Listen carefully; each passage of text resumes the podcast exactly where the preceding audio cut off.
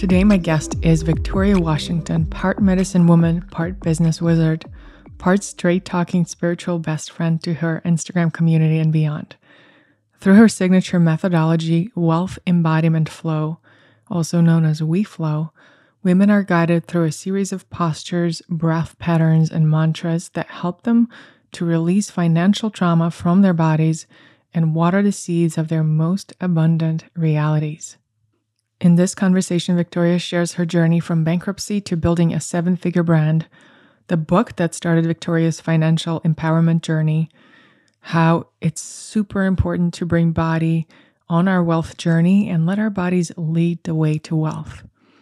What is the frequency of wealth and how can you embody it? What led Victoria to the coaching world and to financial empowerment?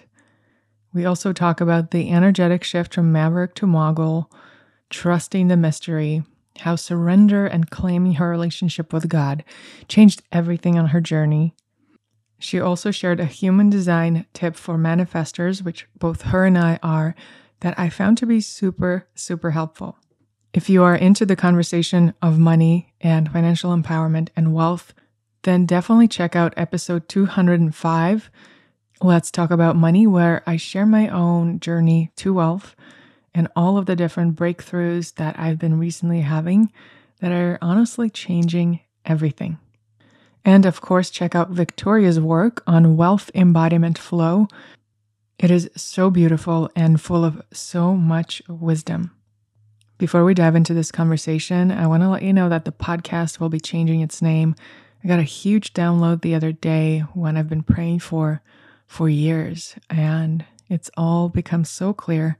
And I'm working with a fantastic branding team to create the visual world of what it is. But energetically, I'm sure that you can already tap into it with some of the recent episodes. So be on the lookout for that. If you're subscribed to the podcast on Apple or Spotify and you all of a sudden see a new cover and a new name, that is it. I'm so, so excited to share it with you coming this summer. I also want to thank the sponsor of this episode, Solar Biotics, which I've been taking every single day. And anytime I feel a little bit under the weather, it really, really helps. So I'm always just so grateful to be partnering with integrity quality brands that I actually use and stand for and use all the time. So I'll be sharing more about that a little bit into the episode. And in the meantime, I'm so grateful and excited to introduce the brilliant Victoria Washington.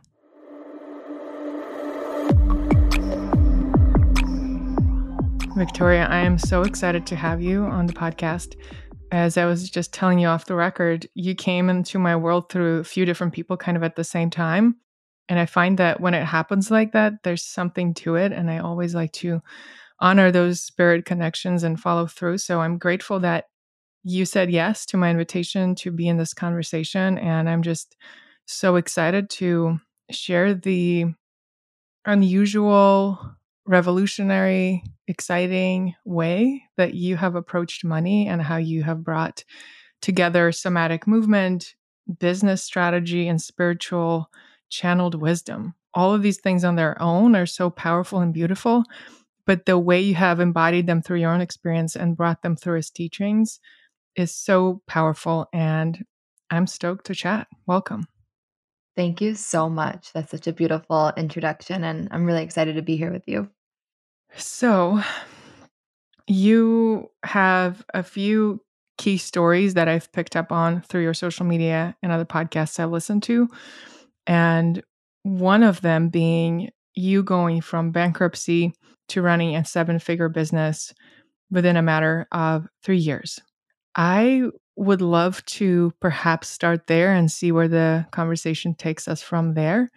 And maybe even taking this kind of time travel journey to three years ago, how you think why bankruptcy came into your experience, what it came in to teach you, and then what choices and mindsets and healing work that you found yourself doing to move past that and to create the new reality that you're in now. Couple different things. When I think back to that time, I remember bankruptcy representing the ultimate surrender and the ultimate moment of humility. And I have an analogy that I use in my classes that there's the first mountain, which will require your grit. It, re- it will require you to really problem solve and climb and go all the different ways to find out who you really are and what you're really made of. And then the second mountain will require humility. It will require you to understand who you are when you don't have pressure in the room. So, how do you move when there's not the pressure telling you now it's time to move? And bankruptcy really represented a decision that forced me into a state of surrender where I could figure out not who I was under pressure, but who was I in the mystery? Who was I in the in between? Who was I when I didn't know what was up or down or right or left? How would I lead myself through this? And how would I not just climb this mountain, but actually appreciate the journey to the peak? And I was so empty, and there was nothing left at that point that anything was beautiful. And that really taught me how much we get so caught up in where we're going and, and how we're going to get there and getting there first and getting there fast. And we forget to deepen into the present moment. So it became less about me creating a new reality and more about me appreciating the reality that I was in in that moment and everything else was stacking on top of that. How did you come to that realization? What kind of practices or healing or healing modalities or experiences led you to truly allow yourself to be present in that experience instead of like this hustle mentality that we see so much in our culture of okay let's fix this let's get out of this what's the next thing so i think what's so amazing about the work that we get to do as leaders and the work that we get to do when we have a big mission is there's a lot that we're going to do on our own and there's a lot that we're going to do in partnership with unseen forces. And as much as i wish i could say like this is the practice that taught me this and that was the practice that taught me that there's something called the continuum. And when you look up the dictionary definition of continuum it's all these little moments that when zoomed out look like one moment.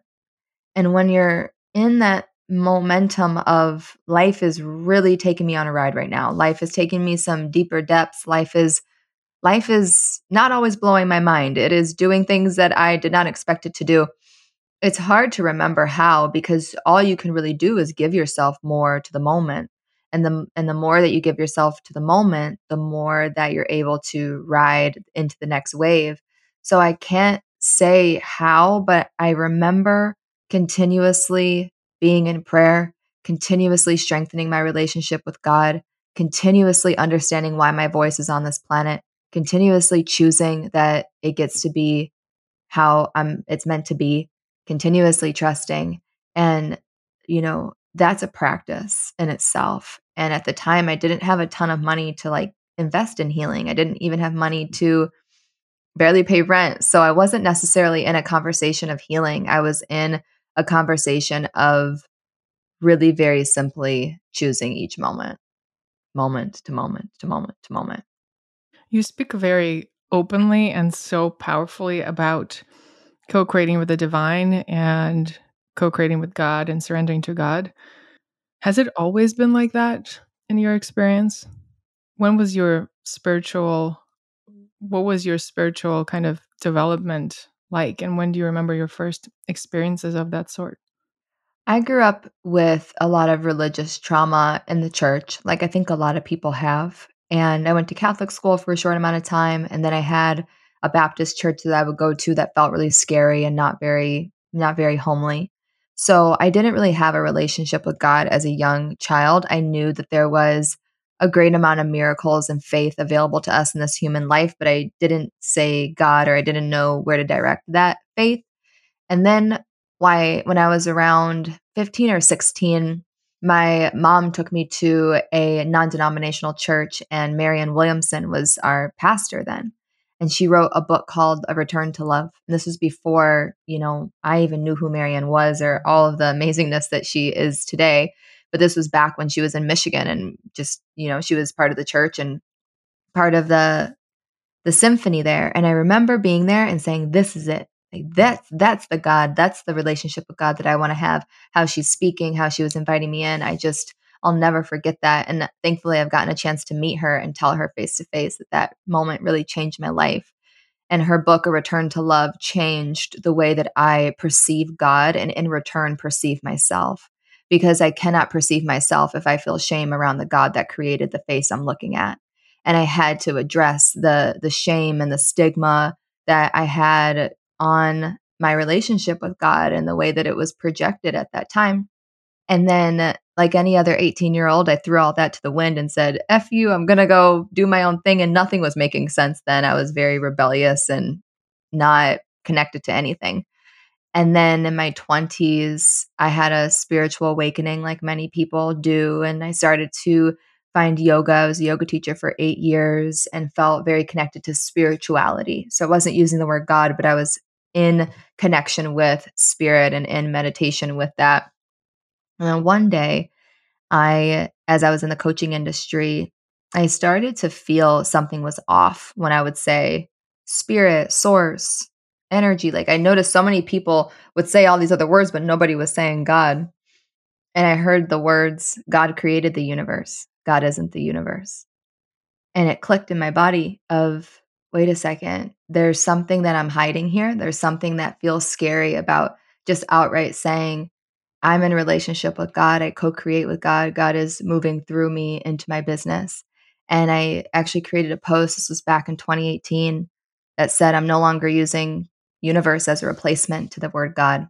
I will exist and expand in the universe as God would have me move. And I wasn't telling anybody what to do, but I was just sort of stating what I was willing to bring into the spiritual space and has so much so much beauty come from that declaration and so many beautiful conversations were started of women and humans who have been wanting to be more public about their relationship with God but were afraid that it would offend someone or and I, uh, all the things that people get afraid of when you're about to be in your full truth. And I kid you not, the growth, the evolution, the love, the commitment, the devotion in my business and in my life increased tremendously.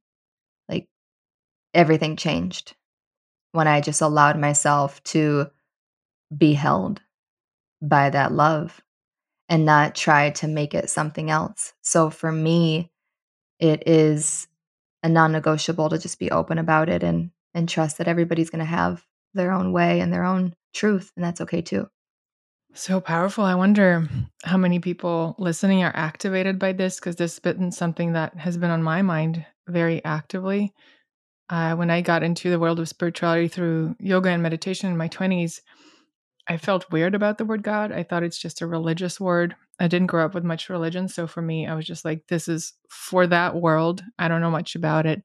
I'm spiritual, you know, like on dating apps, you select spiritual but not religious. That was me through and through. And lately, the more I've had medicine journeys and experiences with Mother Nature, the more, and also actually with Marianne Williamson and Return to Love and A Course in Miracles has been a huge teacher. The more I am present and accepting of the word, the concept, the power of God. And yet there's part of me that is tiptoes around it quite a bit in the fear of it being perceived too religious or too something. And I can feel the sense of liberation in just claiming it and stopping to use all the placeholders to please people and to fit into the paradigm that is more familiar and known. And when I think about people like you, my friend Aaron Rose, who have openly started talking about God as God instead of universe and source and all these other words, Mother Gaia, there's such presence, there's such groundedness, there's such ownership of who you are, what you came here to do, and this co creation with everything that is. It's really powerful. I'm curious, you know, when you said that you did that, it changed everything. Was there a fear that people would perceive it weird, but then you actually found it to be the opposite? Or did you get any kind of weird reactions, but at that point it didn't really matter at all? I got nothing but love. And a lot of people saying and reflecting back to me what you just expressed, it gave them a liberation and a curiosity to discover where they're also masking a potentially beautiful relationship in their life and uh, I actually got louder about it and I it was a really fun time. I remember that chapter of just I love God. God is my like I just had so much fun sharing about this beautiful relationship and my connection with prayer and how much that has emboldened me and my voice and my vitality everyone was asking like how do you stand on steady ground? I'm not standing alone. And I'm not afraid to tell you what I'm standing with. And it really created a lot of permission in my community. I will say when I started talking about Christ and when I started being more open about the the the the gospel and the worship and the love that I have with Christ and the relationship that I have with Christ in union with God, that had not necessarily polarity, but a lot of a lot more questions. It, it's a little bit more triggering for people, and a lot of people were asking me to label myself under a specific religion, and I refuse to do that. And I don't I don't answer those questions of are you Christian, are you this, are you that. I am at this point in my life not not open to that, and I'm very open about how I relate to God, my relationship with God and and I love to bring people into my worship. I love to share my prayers, share different songs, share the the sermons that I'm listening to and it's all very freeing and it's it's this moment of surrender of trusting that we are each walking the walk we are meant to take. And it's not my job to convince anybody of anything. It's my job to remain true and trust that the people who want to join me will join me and trusting everybody's going to be in their power to find what answers serve them in the timing that's meant for them. So that's also created a lot of beautiful space for multiple truths to exist in my world. And a lot of women and and even men and humans in general who are in my spaces they can feel that acceptance. And so it allows for everyone to you know coexist in a really beautiful way. And i'm very proud of that and want to continue that. You mentioned coaching industry. At what point did you learn about the coaching industry and hear the whisper that you were meant to be part of it and how did that develop alongside your spiritual journey this is a beautiful question wow it's taking me back I was in Chicago at the time, taught yoga for eight, at that time it was around four years. And my good friend Sarah Small, who is also a coach, shout out to Sarah Small, she and I were doing health coaching. She was supporting me with some gut healing and she was starting her business as a health coach. And I was so interested. I have an entrepreneurial spirit at heart and I was just kind of observing and watching, like, okay, that could be an option. But I was still working in corporate America at the time. And she'd mentioned this group coaching program that was helping get her business off the ground. And I was like, that's so cool that like people help with that. And uh, I ended up going on on the page and in that group program and it wasn't the greatest experience, full transparency, but it showed me this whole world. I was like, what? People make $5,000 a month? Wait, there's Facebook ads? Wait, you can post things online like your your feelings and your you know, I was kind of already doing that with my yoga community, but I didn't realize that there was like content creation. I had no idea there was like a way to use social media in this way. So that was my first introduction to the coaching industry. And as a natural writer and speaker and somebody who guides transformation, it just went in that direction. And I remember launching my first Facebook group, Fear.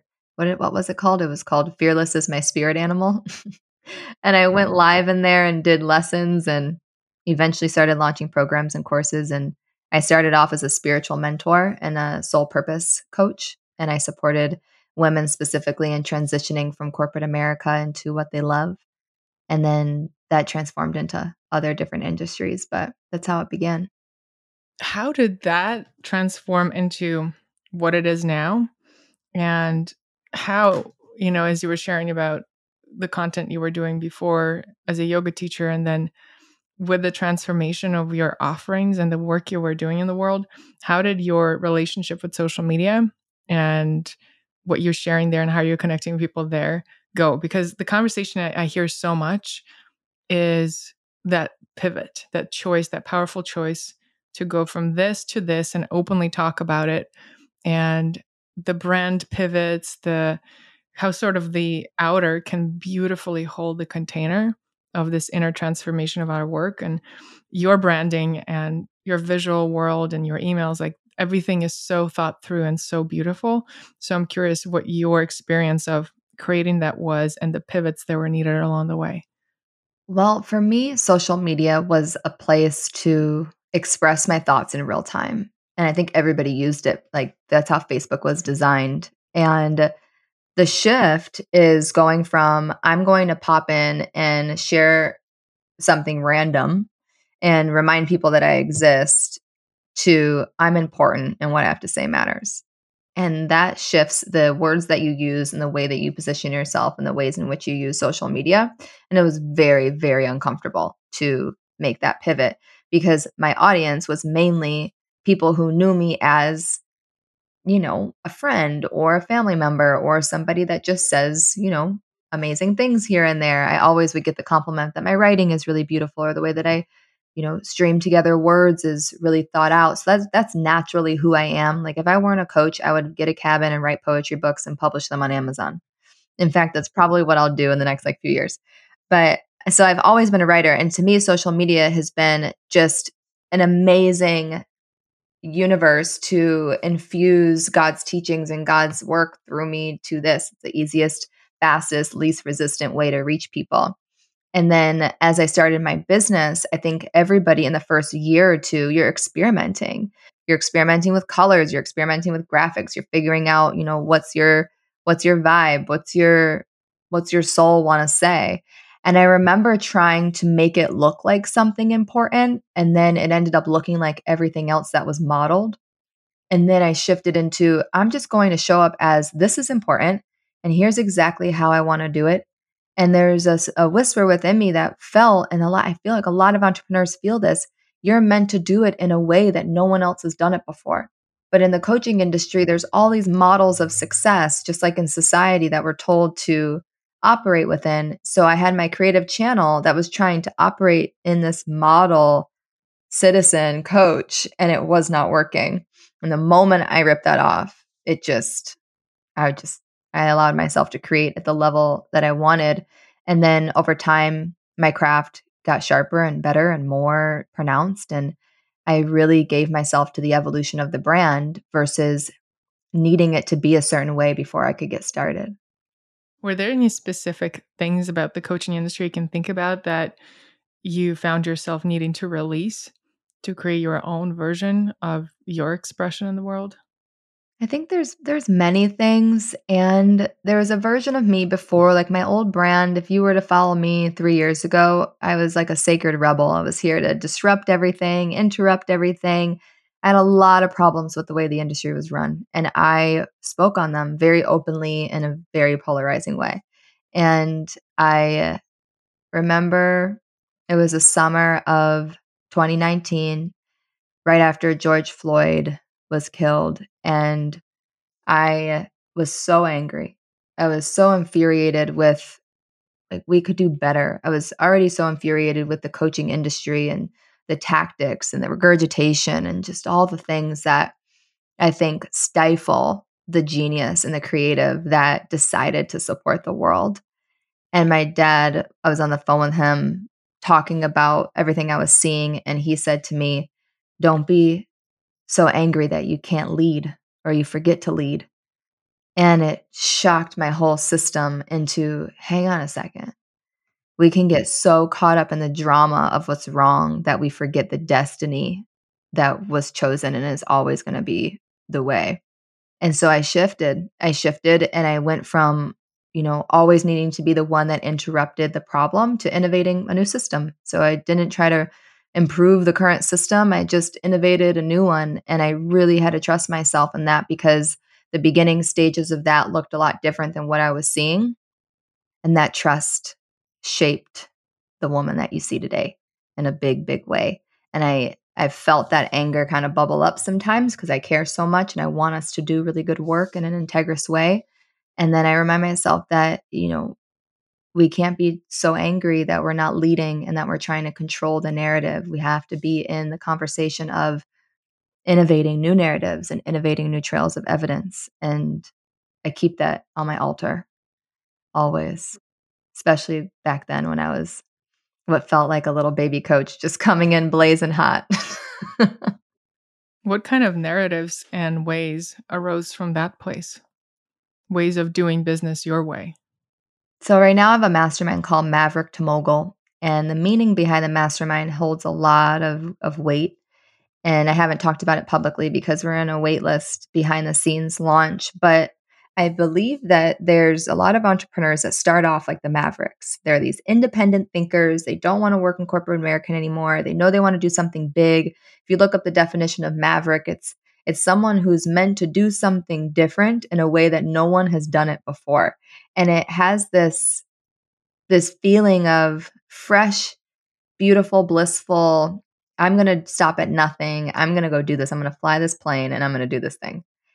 And oftentimes you're unbranded in that. You're willing to try anything. You don't want to be connected to to one way or the other. You want to have full freedom. And then there's a shift into the mogul energy. And if you look up the definition of mogul, it's a very important or powerful person who can take that maverick energy and channel it in a direction that creates not just influence, but worldwide impact. And that was the narrative that I had to shift is that I'm this maverick on my own island by myself, lone wolfing, thinking that it's me against the industry or me against the world, to I'm a mogul. I'm here to create a community that pulses with leadership. And I am here to create a trail of evidence with a village for the world. And that narrative inspires and activates and brings people with you versus you needing to be right, you being righteous, you being the one that gets there first. Like so many people are worried about getting there first that they're not paying attention to when God is calling you to a path that could be more delightful and faster than the one that you're currently on. So I remember that coming alive for me and choosing that and letting my brand tell that story. You know, the one of the lines, one of the threads I'm starting to see that keeps coming up is this choice. I am important and what I say matters. It's this choice to do it not alone, to do it with God and with community. This choice to stand for what you want to see more of instead of being angry at what we don't like. And, you know, back to when you were talking about your, your Facebook pivot and social media pivot, it took you to make that choice within yourself between you and God. And I find that so many of us, and I've certainly done that, we wait for some sort of external validation to trust that importance. And we also tend to conflate, I think that's the word, ego with self importance. When in reality, I think there's a very different quality in this context of this I am important. How did this unfold for you when you were in the moment of bankruptcy and choosing to show up in your life moment by moment and started rebuilding your business from scratch from that place? I love the way you just reflected that back to me. You're a genius. Love this. Like, I just feel wrapped up in love right now. so good. And uh, there's a balance between, I won't say the word balance actually, there's the dance between I am nothing and I'm important and this is a really big deal. And I feel that we're each playing that dance. And when you're in relationship with God and you're fully surrendered and you are God's heart work moved through the planet, there is this feeling of, I am nothing without you. I am nothing without the life in my bones and the breath in my lungs that you have chosen to infuse down on the inside of me. I have no idea why you chose me to wake up today. I have no idea why you chose me to live today, but I am and I am and I am. So there's that emptiness of like, I am nothing. And there's this feeling of gratitude and I'm everything. And what I'm doing is a really big deal and it matters.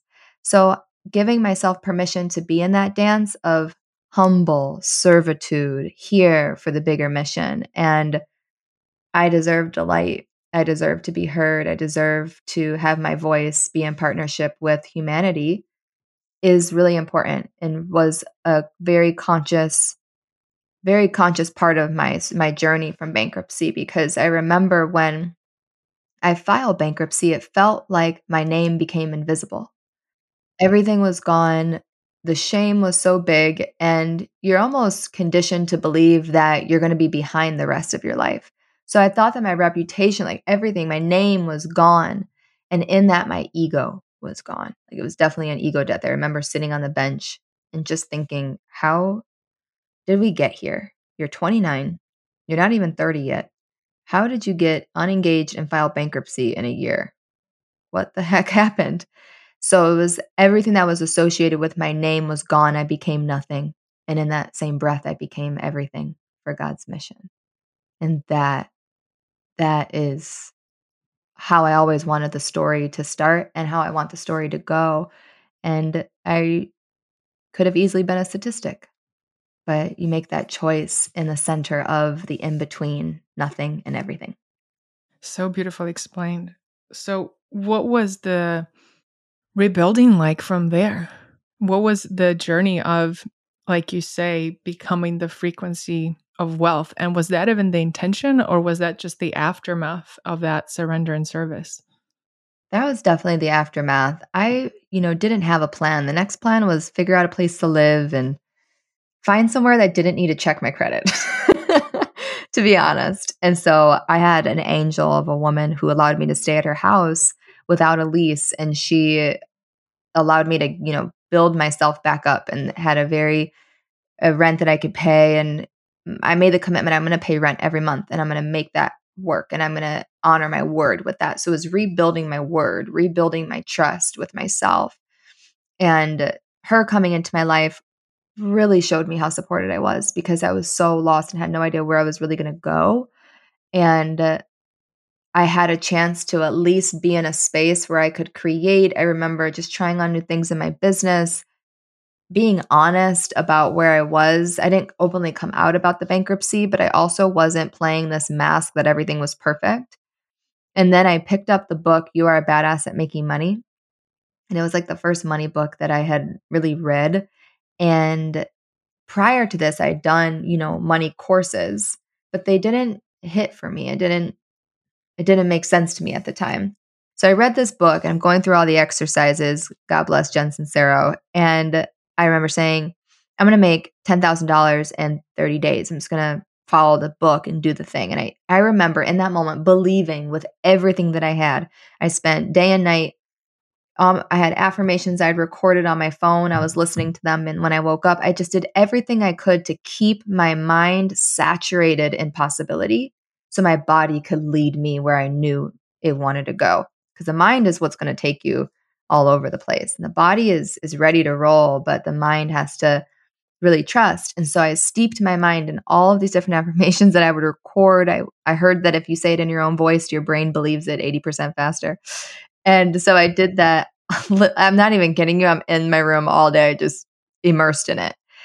And I ended up signing a few different clients within 30 days and end up having $10,000 month. And I was like, whoa, it worked. I had no idea how I was going to do it again, but it worked. And it showed me how powerful the mind is when the body is leading for the first time. And I didn't do it again the next month, but I created a plan to do it after that. And I slowly but surely started to build my business back up with a lot of grit, a lot of hard work, a lot of trust, some some risks, some risks that worked out, some risks that didn't work out. But I remember promising to myself that I will never put myself in a financially compromised position again, that I will restore my hope in humanity and that I will create a relationship with money that represents something big for the world. And making it bigger than me made who I become matter more than money. And that was really nourishing for me. So I was less concerned about making more money right away. And I was more concerned about who am I becoming in this moment and having that be at the forefront. Who were you becoming and who is this woman now? I'm still becoming, but if you would have told me that I would be at the helm of a financial revolution, leading a global membership where hundreds of people come to walk in a sacred dance with money, I would have laughed. If you would have told me I would have channeled a whole practice on a somatic financial transformation, I'd have been like, what the heck is that? So I've now, I now stand as a vessel for the people and I stand for our humanity, not just being liberated once, but sustaining a liberated identity. And I know that in my life, this is heartbreaking, but also really heart opening. That I'll never be fully liberated because you're not liberated until everyone's liberated. But I know that I believe in us so much that I'll do everything I can to impact as many humans as I can in my life. And my hope is that whatever work I do in this lifetime creates more liberation for others in other lifetimes.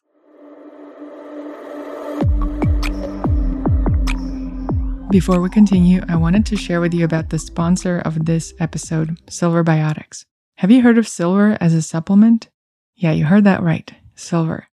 I've been hearing about its immune supporting properties for years and got to experience its power in its fullest this past season. I've been taking Silver Biotics daily to help keep my immune system on guard from those tiny body invaders. It has helped restore my immunity to recover and get back to business so quickly. Talk about a biohack. When used as a preservative, silver sol technology can inhibit the growth of bacteria, yeast, and mold in the product. Pretty cool, right? It can also help with oral health and skin conditions. Silver Biotics brand is perfect for taking control of your own health as they offer products in several health categories, including dietary supplements for immune support, skincare, oral care, and wound care. Here's the thing not all silver is made equal. Silver Biotics brand allows you to access the power of silver like never before. They've taken the old technology of silver and improved it to create the next generation of true colloidal silver products with their Silver Sol technology. In addition to using their immune support supplement, I've been using Silver Biotics Armor Gel. It's incredible for all kinds of cuts, wounds, burns, sun damage, and bee stings. I had our contractor use it the other day for exactly that, and being the country person that I am, I always have it handy. Silver Biotics products have super clean ingredients that have passed my personal test. There's no parabens, no synthetics or sulfates, and when they use scent, they only use the highest quality essential oils, not fragrance. I am also excited to test their toothpaste, so stay tuned for that. If you want to make a powerful addition to your daily routines and medicine cabinet, Silver Biotics is an awesome brand to check out and keep on your radar. Go to silverbiotics.com and use code Ksenia, K S E N I A, for 20% off your first time order.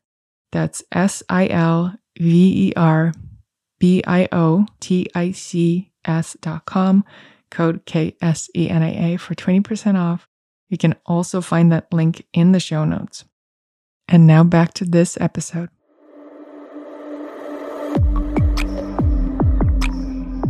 You talk about liberation and you speak of wealth. I would love to get into the frequency of what these huge concepts mean to you and how they manifest in your own life. So, the first one I always start with is the three different pillars, which is cash as an object and money as a relationship, wealth as an identity. This is the framework that we work within within the House of We, the House of Wealth Embodiment. And what that allows us to do is leave the realm of cash, which is work hard to trade for an objective piece of money that gets us a specific need or a survival based thing, to what's my overall relationship with money feel like? And where was that shaped starting with my bloodline? So it takes us out of the very dogmatic, this or that manifestation conversation. And we move into this much more inclusive, juicy arena of perhaps my scarcity wasn't chosen by me. Perhaps I was chosen to transcend it. Perhaps the scarcity is not something I need to manifest my way out of. Perhaps it's a deepening in my devotion for liberation. Perhaps it represents something so much bigger than lack it represents a lineage based transformation for something that I likely don't even know how deep it's going to go. So we go there and then we ask the question money, what is it like to be in relationship with me? That's why I have all my clients ask when they're first starting off in their journey. And what they receive in reflection is what is it like to be in relationship with yourself? Because more money equals more you. And it's only going to reflect back a very core piece of who you are. And then once we have that information, we can begin to use the postures, the wealth embodiment flow, to open up the landscape of your wealth identity. Because if you never identify as wealth, and to identify as wealth means to identify as a valuable human being. If you look up the dictionary dictionary definition of wealth, it's value, to be fulfilled, a fulfilled, plentiful, valuable person. So when we identify as that, our relationship with money changes tremendously. Our shame around money changes tremendously. And the way that we use it as a resource versus a solution to our problems changes tremendously. And then we can start to talk about building wealth, building value, compounding it and expanding it versus making it, earning it, manifesting it, which creates this output of doing, doing, doing versus becoming, being, emboldening. How much of it would you say is energy work and ancestral clearing and healing versus mindset versus actions that we take in this 3D realm? I think it's all of it. When you, Price Pritchett teaches this that desire alone doesn't create. So you can want something all day, but that doesn't create it. At some point, you have to pursue it.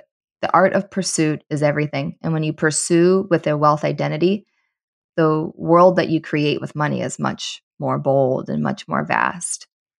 If we're only pursuing cash, then we're trying to pursue a need that we think that cash is going to give us. So we get to look at spending, we get to look at hoarding, we get to look at the ways we avoid our bank account. So I think that they all play a huge role together.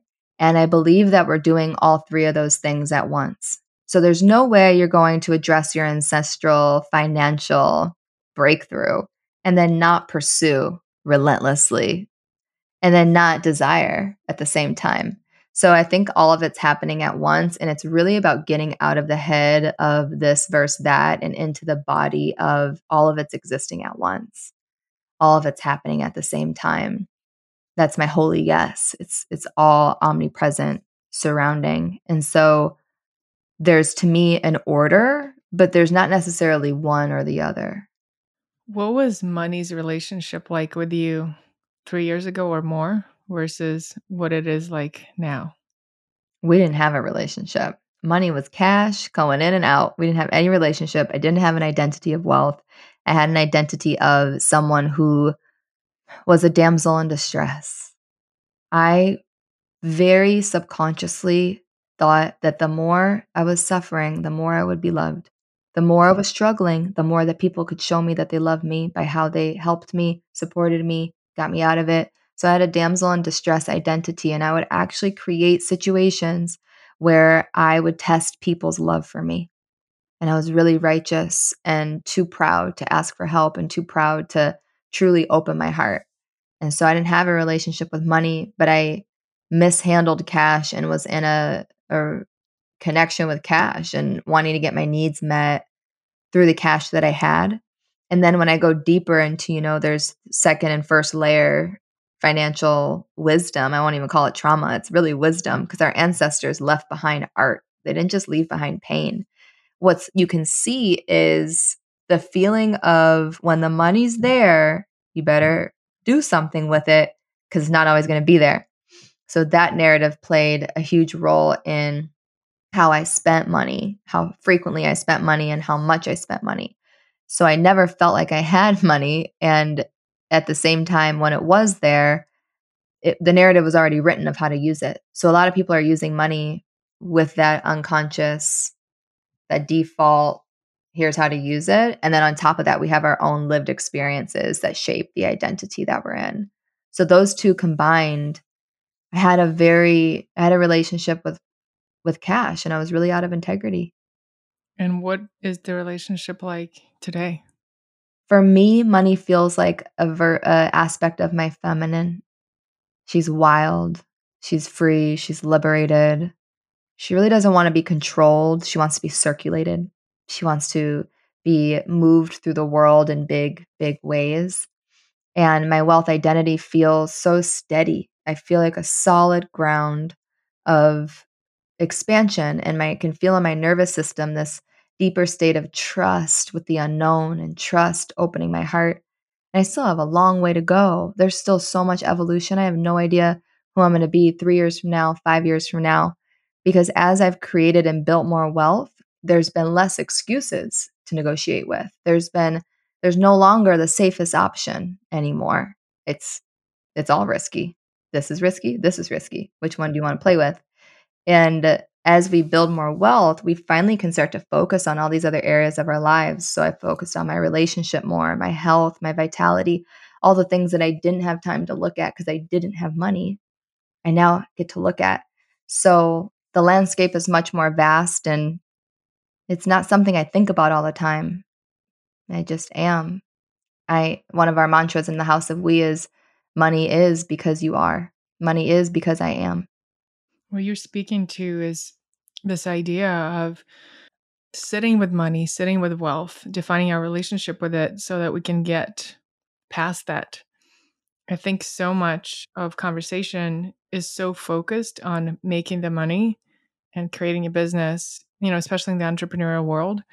And what I've experienced is that when I allow myself to step out of this idea, I need to make it, like I need to grow, I need to scale, and I allow myself to sink into what's been created so far and be present with it and enjoy it and see what it's allowed me to create and how it's allowed me to circulate itself that's when it grows. It's not when i sit down like all right this this part of my business you know needs to like get scaled and make more money and this and that. It's it's much more it's the opposite it's when i sit down and i notice what it's doing in my life and when i focus on other things like going to acupuncture getting massages getting crystal healings being able to take a day to just lay in the grass and talk to the hummingbirds. All of these things to me, that's wealth. And it's so crazy how we're not taught that. It's so crazy how we go through life. And, you know, you said Jen Sincero was the first money book you picked up, and you were in your almost 30s. And I find that it's so crazy. And I'm just so grateful that you are taking this stance and you are having these conversations with people in your community and beyond because it's about time to revolutionize money being this end all be all. I even last year, there was a moment where I learned about the concept of being funded by source from Monica Carota, who learned it from her mentor, Michelle Sine, who ended up becoming my mentor. And for a few months, I actually renamed my podcast to Funded by Source because I love the idea of, all right, well, when I give myself fully to Source, to God, I trust that I'm funded. When I walk with God, I'm guided and the money flows in naturally because that has been my experience when the limiting beliefs don't take over. And then I realized that having the podcast be that, even though for a few months it felt very exciting, it very much limited the conversation to that focus on money.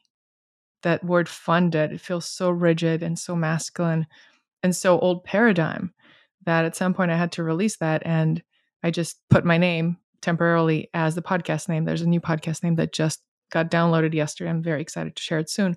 But it, it's so interesting how the way we use concepts and words and the way we create context for our life experiences and for our work, it really changes everything everything.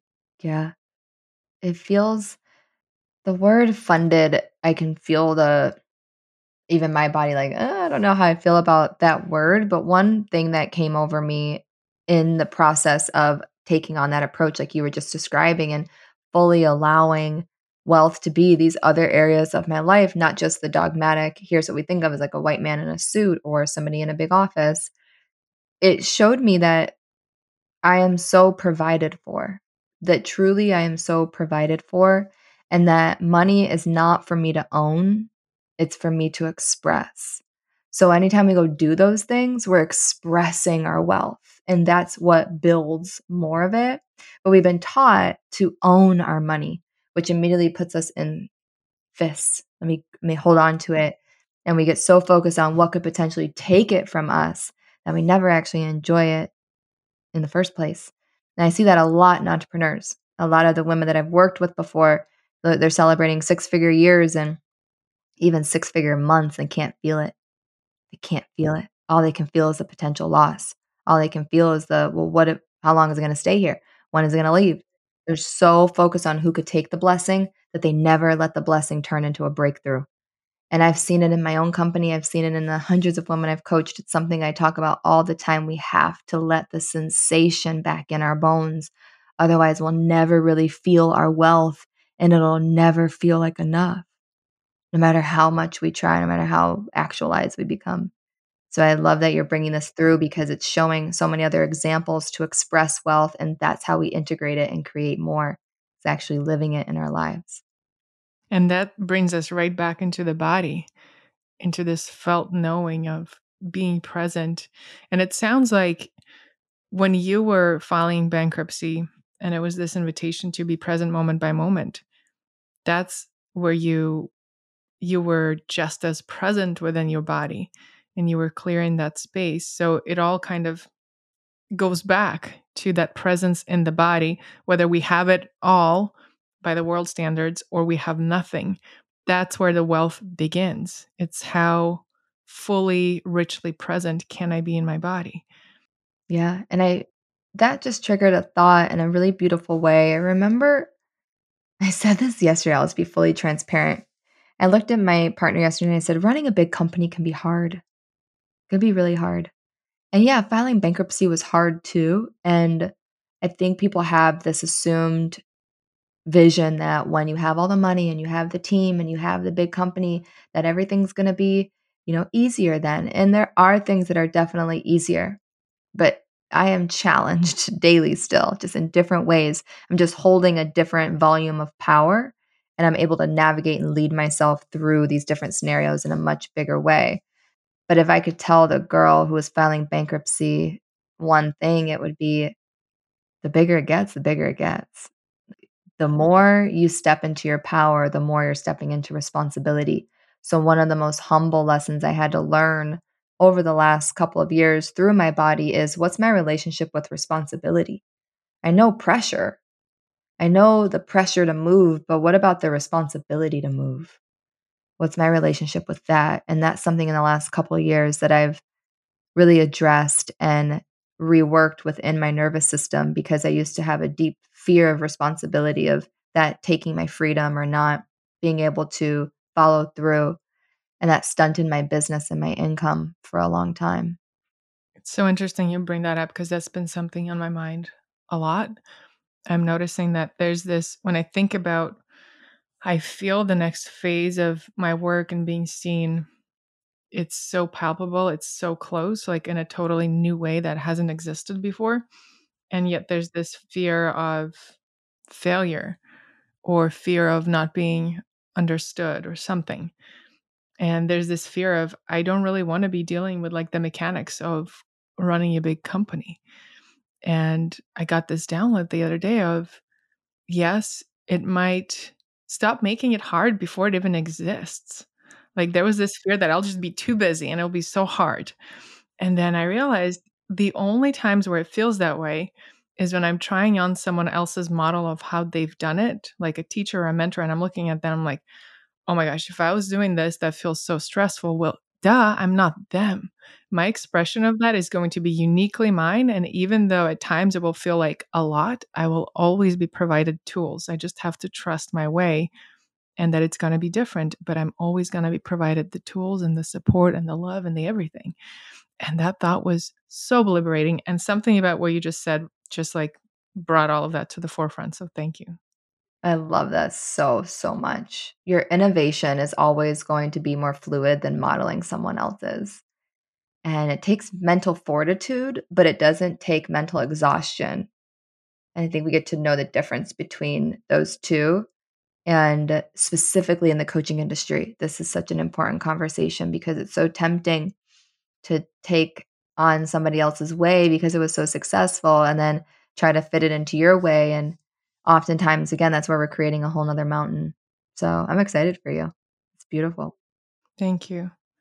I'm called to ask you about your teachers or teachings, anything or anyone who has been instrumental on your path that you feel called to mention and bring into the conversation. Sarah Jakes Roberts is a pastor that shakes me to the bones. I adore her voice. I adore her reflection of God and the way that she's allowed herself to be a vessel for Christ and the relationship that's available there. So that's been huge on my journey. Revealing Mary Magdalene, Mary Magdalene Revealed was a huge book by Meggan. Meggan, actually, I have her deck right here, Meggan Watterson. And that restored my understanding of of Yeshua and the relationship that Yeshua plays in the world and the in the blueprint that Yeshua left for us as as humanity in terms of Mary Magdalene and the feminine that is available through Christ and that's been huge for me. I have the feeling to mention my father and my sister who are both the people that can get me to like a total tizzy of like code red but also two of my greatest teachers and also two of my greatest supporters and reflectors in terms of power and what's possible when we allow our too muchness to be known and seen. I feel really grateful that I grew up in in an environment where even when I didn't want to hear it, I was told I'm meant to be big and I'm meant to be bold. And not everybody had the privilege of hearing that. And I feel really lucky that my dad reminded me of that often. And God, the greatest teacher of all the greatest love of all, the greatest relationship. And in this moment, I last night I did an anger ceremony to release some things. And at the end of the ceremony, I don't know if you've ever released a bunch of anger, then afterwards everything goes silent. And I just wept. And I felt in my heart this fear of, did God leave me? Like, I can't see what's next. I can't fully see what's the next step. I was like feeling blind, you know, spiritually blind, energetically blind. And I felt this deep sadness of what if God left? And this wash over of love of uh, there there's no way that's that's ever happening. And I'm mentioning that because that moment teaches me again and again what's possible when we allow life to bring us to our knees when we always have to stand tall and always have to be the teacher or always have to be the student or always have to be the one that's like figuring things out we forget to let life bring us to our knees and that's when the greatest teachings arrive and when the greatest miracles happen. So i was just brought back to that moment of right now i feel so open and raw like everything i've learned means nothing and everything i'm about to understand is meaning everything so you're catching me right in the in between of a huge ego death of unknowing mm. a lot so that this next evolution for me can come through. But the people that I mentioned are alive right now and I'm happy that I said their name and and that they've been a part of my journey. Wow, thank you for sharing this glimpse in where you are in the journey in the void. It is such a special place to be and it is so courageous to allow yourself to be seen in that process. So thank you for your trust in this sacred space. Yeah, I could feel that here. So, another thing that keeps coming through that you mentioned is you mentioned that your method, wealth embodiment flow, you channeled. How does the process of channeling feel and look like in your life? Is that something that you intentionally create the space and you say, okay, God, give me the download? I'm ready? Or does it just pop in when you're not expecting? What's your relationship, particularly in the business realm with channeling? For me personally, as a manifester, I get really big ideas. I get visions, I see things, and I have to be very discerning of what is mine to move forward and what's mine to initiate in someone else. So that's one thing that my creative channel feels like is I'm momentum for other people. And I also know that I'm here to initiate my own movements. So, wealth embodiment flow came at a time when I was really frustrated. That's usually when the most the be- most beautiful downloads come. And I was so frustrated with the money teachings and just the lack of depth that they held. And that they were all sounding the same, but I felt something in my gut that like I couldn't shake off. So I remember going in my living room and like if I could just shake off scarcity, if I could just rip it off, like that would be what I want right now versus like having to do all these affirmations and stuff. And then it turned into my own practice and I started to visualize this movement, like this sequence. I remember being in Sedona and I was sitting on the floor of the Airbnb and I had my notebook open and I just wrote down every posture. It's like something takes over and it's like, it's this and then this and then this and then this. I read something today that faith often comes to you when you're moving, not when you're sitting still. So I had to start moving. I had to just go and do the practice and then all of a sudden it it came. But if I would have sat there and been like, "Okay, I'm ready. Come now." It wouldn't have happened. I would have been stuck. So I remember being in the motion and in the work and in the practice and it was like, "Boom, here it is." And then I practiced on myself. Then I gave my private clients the opportunity. I started to see it change their lives. Because at first I thought that this was a fluke. It's just something as a yoga teacher, I'll just do this on my own. No one in the industry was really talking about nervous system healing, or now it's such a regulated or a regular conversation. But at the time, to bring up money through the body felt, I didn't even know how to market that. It felt very strange. And so I kept it secret for a while and then launched it as a course. Nobody signed up. I think two people signed up. Felt like nobody at the time. You anybody who's had that happen can relate. It feels like no one came, even though two people came. And then I got the hit. This isn't supposed to be a course. It's meant to be a membership and a lifestyle. But at the time, I didn't know how to hold that. I didn't even know how to start a membership. So again, the ideas come when I'm moving. The downloads come when I'm in the trusted faith of my actions not when I'm sitting and waiting for an answer. Because a download's not an answer. A download is a call. And you're either too busy to answer the phone or you are so connected to the line that you can't help but answer the phone. So it's it's often like me being in the faith of the momentum already and then trusting what's going to be moved through it from that place. All right, this was a quotable. A download is not an answer, it's a call. That is so, so powerful because you're right. If we hear the downloads, we get the most incredible visions, but we do nothing about it, whether we implement it ourselves or share it with someone else. Like you said, I'm a manifester as well, and I didn't realize that I can offer my Mm, I visions to love somebody else to implement. So thank you for that new pathway. I have like a whole poster about being a manifester over there. Oh, I love that. I never meet man I meet like one manifester every once in a blue moon, so it's always special. Yeah. Wow, that's so cool. So, how you phrase that, a download is not an answer, it's a call. It is so true. And are we going to pick it up? And are we going to take action? I've had some of the most epic downloads I've never taken action on. I've had some downloads that needed time to to steep in and for me to upgrade my cellular being and to make space to be able to take action on them, to like really do it from an embodied place.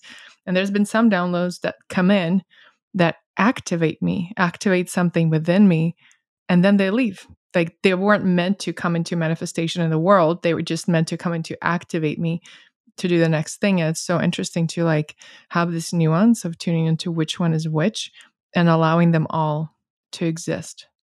Definitely. Oof, I love that so much. And as a manifester, there's so much freedom in that because we're here to start a lot of different things. And if I have to move every single thing through or every single thing is for me to act on, that can clog my channel. So it's really listening for which call is yours and which call you're meant to delivered. A lot of times we're delivering a call for someone else to respond to as an initiator. And that's been so humbling as well because I think as a manifester, we like to be center stage. We like to be in the middle of it all, like initiating, making things happen, having things be innovated. And it's so beautiful when a manifester learns how to be in community and learns how to send out the bat signals and create creating leadership within others. That's when as a manifester I feel so much peace and so much satisfaction. Yeah, back from to that conversation of being a lone wolf. We don't have to do it alone. And when we enrich our community with the, some of the downloads that are coming in, it actually ends up benefiting everybody. All right. Well, that's a download I'll be definitely sitting with. So Explore. for I feel like that's something for you there. Yes, so much. Also, you brought in the word continuum in the beginning, and the way that I didn't know what the dictionary definition of it is, but to me, continuum is similar to infinity. And interestingly enough, the podcast, new podcast named Download that came in yesterday that I've been praying for for years now is actually uh, centered around the sign of infinity.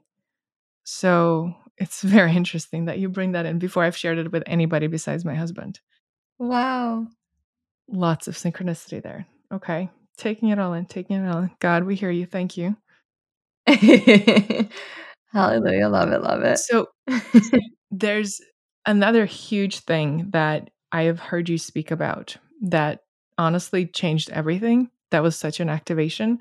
And I've tried to reproduce it to my husband, and it sounded so ridiculous, so ridiculous. So I would love you to explain it in your words again. I'm on the edge of my concept- seat. What is it?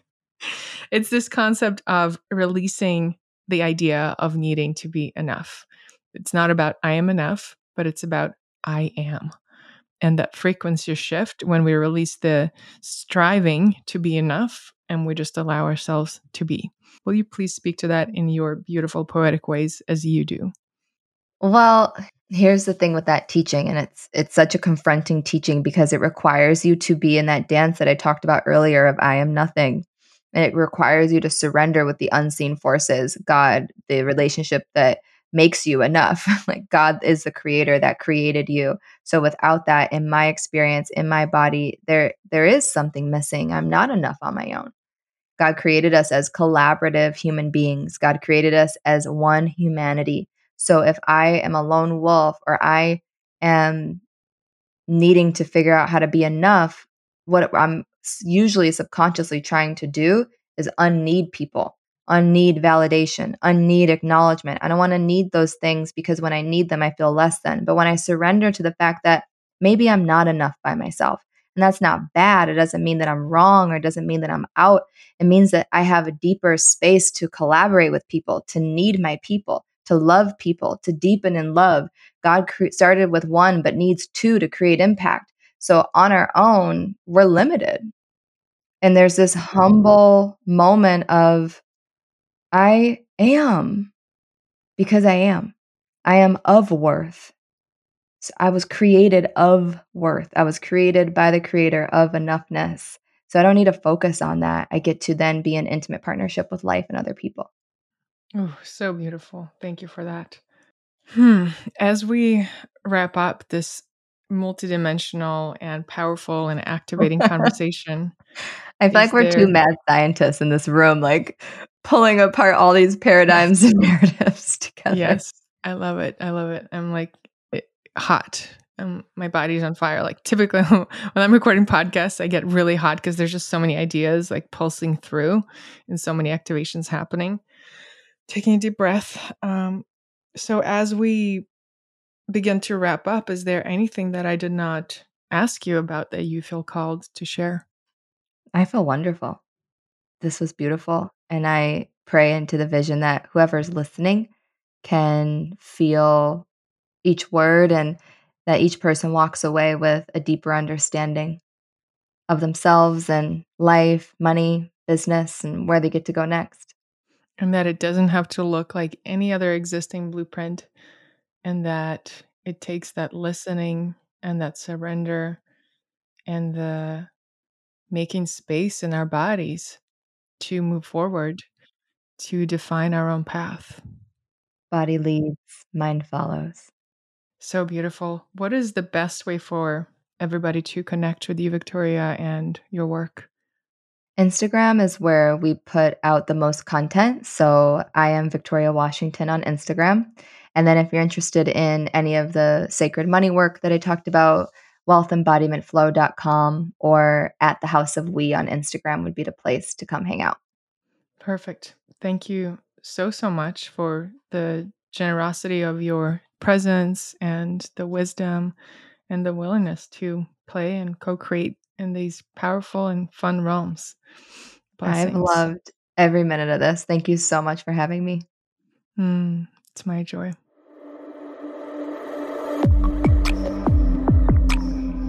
This conversation resonated with you and you, like me, are deep into the topic of wealth and redefining what it means to you in your life, make sure you listen to episode 205, where I share my own wealth journey and recent teachings and breakthroughs that have been changing my whole relationship with money and with wealth in my in every area of my life to be honest business and personal.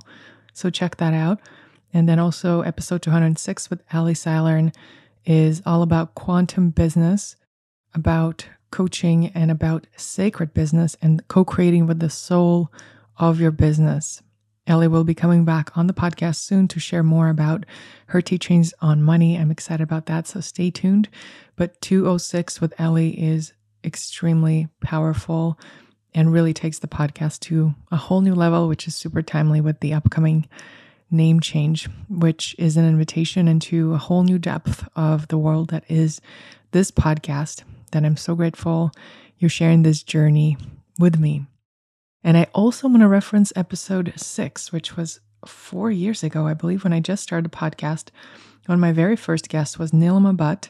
She is the writer of the book Shakti Leadership, which is one of my all time favorite books on leadership from a feminine place, from intuition. And to be honest with you, when I listen back to these first episodes, even like the first one or two years, I sound so different and my accent is so much more prominent. Anyway, I'm not very proud of those first episodes, and I'm so grateful for how far I've come with my ability to hold space and manage my voice most of the time. But I am still very much called to point out episode six with Nilima Bhatt because one of the things that she shares about one of her teachings is the body is to be taken along on the journey of leadership. And that concept and her wisdom is really profound. So if you are interested in exploring feminine energetics and how they apply to your leadership and how you can bring your full self into your leadership roles in your life, definitely check that out. Thank you for tuning in and have a blessed rest of your day. You'll hear from me next week.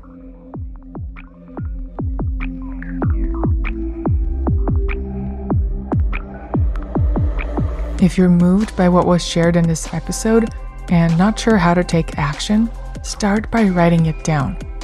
When we notice abundance and clarity in all shapes and forms and honor it, it grows. And if you're called to share the podcast with someone who you know is ready to receive it, follow that.